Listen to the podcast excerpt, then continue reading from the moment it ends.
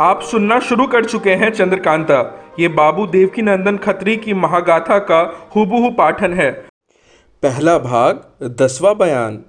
क्रूर सिंह की तबाही का हाल शहर भर में फैल गया। महारानी रतन गर्भा, जो चंद्रकांता की माँ थी और चंद्रकांता इन सबों ने भी सुना। कुमारी और चपला को तो बड़ी खुशी हुई। जब महाराज महल में गए हँसी हँसी में महारानी ने क्रूर सिंह का हाल पूछा। महाराज ने कहा वो बड़ा बदमाश तथा झूठा था, मुफ़्त में लड़की को बदनाम करता था। महारानी ने बात छेड़कर कहा, आपने क्या सोचकर वीरेंद्र को आना जाना बंद कर दिया?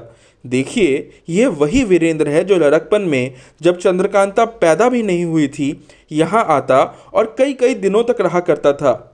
जब वह पैदा हुई तो दोनों बराबर खेला करते और इसी में इन दोनों की आपस में मोहब्बत भी बढ़ गई। उस वक्त ये भी नहीं मालूम होता था कि आप और राजा सुरेंद्र सिंह कोई दो हैं, या नौगर और विजयगढ़ दो राजवाड़े हैं। सुरेंद्र सिंह भी बराबर आपके ही कहे मुताबिक चला करते थे। कई दफ़े आप कह भी चुके थे कि चंद्रकांता की शादी वीरेंद्र के साथ ही कर देनी चाहिए। ऐसी मेल मोहब्बत और आपस के बनाव को उस दुष्ट, क्रूर ने बिगाड़, दया और दोनों के चित्त में मैल पैदा कर दिया। महाराज ने कहा, मैं आप हैरान हूँ कि मेरी बुद्धि को क्या हो गया था। मेरी समझ पर पत्थर पड़ गया। कौन सी बात ऐसी हुई जिसके सबब से मेरे दिल से वीरेंद्र सिंह की मोहब्बत जाती रही? हाय, इस क्रूर सिंह ने तो गजब ही किया। इसके निकल जाने पर अब मुझे मालूम होता है। महारानी ने कहा, देखिए, अब वह चुनार जाकर जाने क्या करता है। ज़रूर महाराज शिवदत्त को उभारेगा और कोई नया बखेरा पैदा करेगा। महाराज ने कहा, खैर, देखा जाएगा। परमेश्वर मालिक है उस नालायक ने तो अपनी भरसक बुराई में कुछ कमी नहीं की। यह कह महाराज महल के बाहर चले गए। अब उनको ये फ़िक्र हुई कि किसी को दीवान बनाना चाहिए, नहीं तो काम ना चलेगा। कई दिन तक सोच विचार कर हरदयाल सिंह नामक दीवान को मंत्री की पदवी और खिलफत दी। यह शख्स बड़ा ईमानदार, बड़ा रहमदिल और साफ़ तबीयत का था। कभी किसी का दिल इसने नहीं दुखाया था। पहला भाग, ग्यारहवा बयान। क्रूर सिंह को बस अब एक ऐसी फ़िक्र में लगी हुई थी कि जिस तरह बने, वीरेंद्र सिंह और तेज सिंह को मार डालना चाहिए, बल्कि नौगढ़ का राज्य ही गारत कर देना चाहिए। नाजिम के साथ लिए वो चुनार पहुँचा और महाराज शिवदत्त के दरबार में हाजिर होकर नज़र दिया। महाराज इसे बेखूबी जानते थे, इसलिए नज़र लेकर हाल पूछा। क्रूर सिंह ने कहा, महाराज, जो कुछ हाल है मैं एकांत में कहूँगा। दरबार बर्खास्त हुआ। शाम को तखलिया में महाराज ने क्रूर को बुलाया और हाल पूछा। उसने जितनी शिकायत महाराज जयसिंह की करते बनी और ये भी कहा कि लश्कर का इंतज़ाम आजकल बहुत ख़राब है। मुसलमान सब हमारे मेल में हैं। अगर आप चाहे तो इस समय विजयगढ़ को फतेह कर लेना कोई मुश्किल बात नहीं है। चंद्रकांता, महाराजा जयसिंह की लड़की भी जो खूबसूरती में अपना सानी नहीं रखती है, आपके ही हाथ लगेगी। ऐसी ऐसी बहुत सी बातें कह उसने महाराज शिवदत्त को पूरे तौर से भड़काया। आखिर महाराज ने कहा, हमको लड़ने की अभी कोई ज़रूरत नहीं। पहले हम अपने अयारों से काम लेंगे, फिर जैसा होगा देखा जाएगा। हमारे यहाँ छः अयार हैं, जिनमें से चार अयार के साथ पंडित जगन्नाथ ज्योतिषी को तुम्हारे साथ कर देते हैं। इन सबों को लेकर तुम जाओ, देखो ये लोग क्या करते हैं। पीछे जब मौका होगा, हम भी लश्कर लेकर पहुँच जाएँगे। उन अयारों के नाम ये थे पंडित बद्रीनाथ, पन्नालाल, चुन्नीलाल राम नारायण भगवान दत्त और घसीटा सिंह। महाराज ने पंडित बद्रीनाथ, पन्नालाल राम नारायण और भगवान दत्त इन चारों को जो मुनासिब था कहा और इन लोगों को क्रूर सिंह के हवाले किया। अभी ये लोग बैठे बातें कर ही रहे थे कि एक चौबेदार ने आके अर्ज़ किया, महाराज, ध्योरी पर कई आदमी फरियादी खड़े हैं। कहते हैं हम लोग क्रूर सिंह के रिश्तेदार हैं। इनके चुनार जाने का हाल सुनकर महाराज जयसिंह ने घर बार लूट लिया और हम लोगों को निकाल दिया। उन लोगों के लिए क्या हुक्म होता है?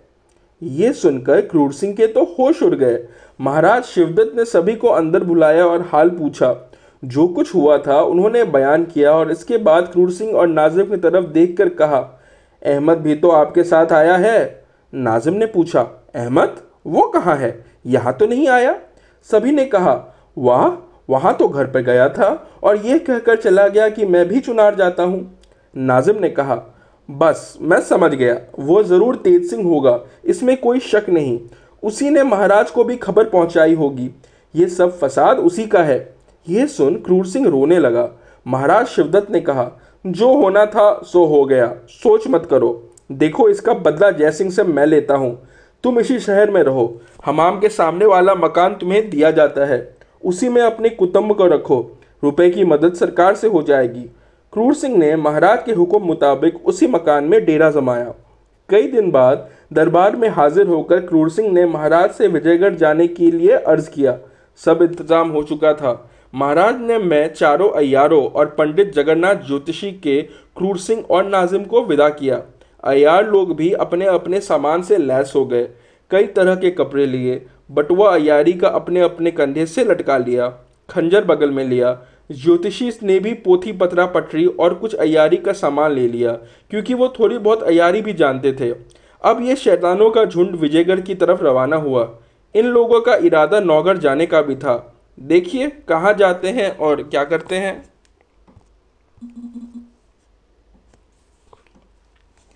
पहला भाग बारवा बयान। वीरेंद्र सिंह और तेज सिंह नौगढ़ के किले से बाहर निकल बहुत से आदमियों को साथ लिए चंद्रप्रभा नदी के किनारे बैठे शोभा देख रहे थे। एक तरफ़ से चंद्रप्रभा, दूसरी तरफ़ से करसनामा नदी बहती हुई आई है और किले के नीचे दोनों का संगम हो गया है, जहाँ कुमार और तेज सिंह बैठे हैं, नदी बहुत चौड़ी है और उस पर साखू का भारी जंगल है, जिसमें हज़ारों मोर तथा लंगूर अपनी अपनी बोलियों और किलकारियों से जंगल की शोभा बढ़ा रहे हैं। कुंवर वीरेंद्र सिंह उदास बैठे हैं। चंद्रकांता के विरह में मोरों की आवाज़ तीर सी लगती है। लंगूरों की किलकारी वज्र सी मालूम होती है। शाम की धीमी धीमी ठंडी हवा लू का काम करती है। चुपचाप बैठे नदी की तरफ़ देख ऊँची साँसें ले रहे हैं। इतने में एक साधु रामराज से रंगी हुई कफिनी पहरे रामनंदी तिलक लगाए, हाथ में खजरी लिए, कुछ दूर नदी के किनारे बैठा हुआ, ये गाता हुआ दिखाई पड़ा। गए चुनार क्रूर बहुरंगी, चार लाए चितारी। संग में उनके पंडित देवता, जो है सुगन विचारी। इनसे रहना बहुत संभल के, रमन चले अधिकारी। क्यों बैठे हो तुम बेफिक्रे, काम करो कोई भारी। ये आवाज़ कान में पड़ते ही तेज सिंह ने गौर के साथ उस तरफ़ देखा। वह साधु भी इन्हीं की तरफ़ मुँह करके गा रहा था। तेज सिंह को अपनी तरफ़ देखता देख दांत निकाल कर दिखला दिया और उठ के चलता बना।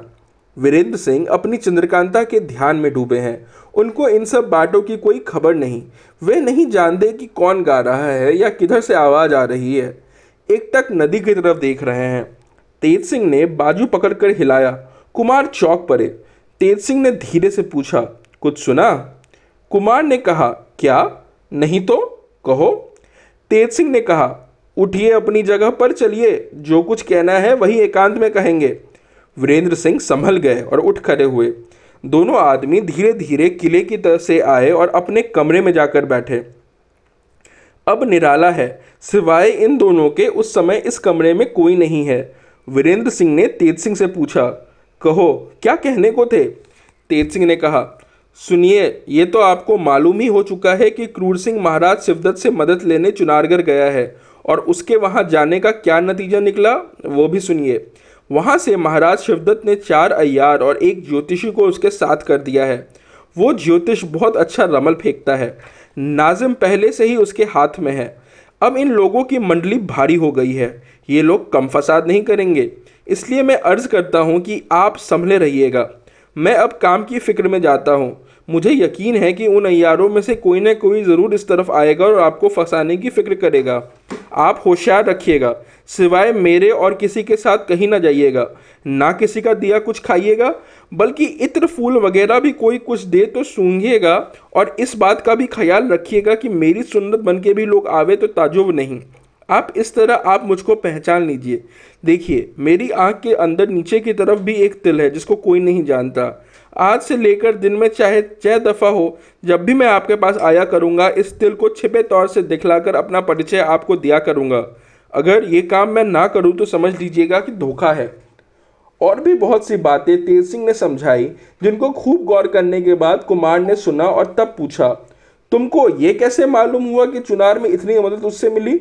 तेज सिंह ने कहा, किसी तरह मुझको मालूम हो गया। उसका हाल भी कभी आप पर ज़ाहिर हो जाएगा। अब मैं रुखसत होता हूँ। राजा साहब या मेरे पिता मुझे पूछे तो जो मुनासिब हो कह दीजिएगा। पहर रात भरे तेज सिंह अयारी के सामान से लैस होकर वहाँ से रवाना हो गए। आप सुन रहे हैं मूल चंद्रकांता, निखिल झा की आवाज़ में। और मैं हूँ आपका होस्ट और दोस्त निखिल झा। आगे क्या हुआ? ये जानने के लिए बने रहिए हमारे साथ। जल्द ही मिलते हैं कहानी की अगली कड़ी में।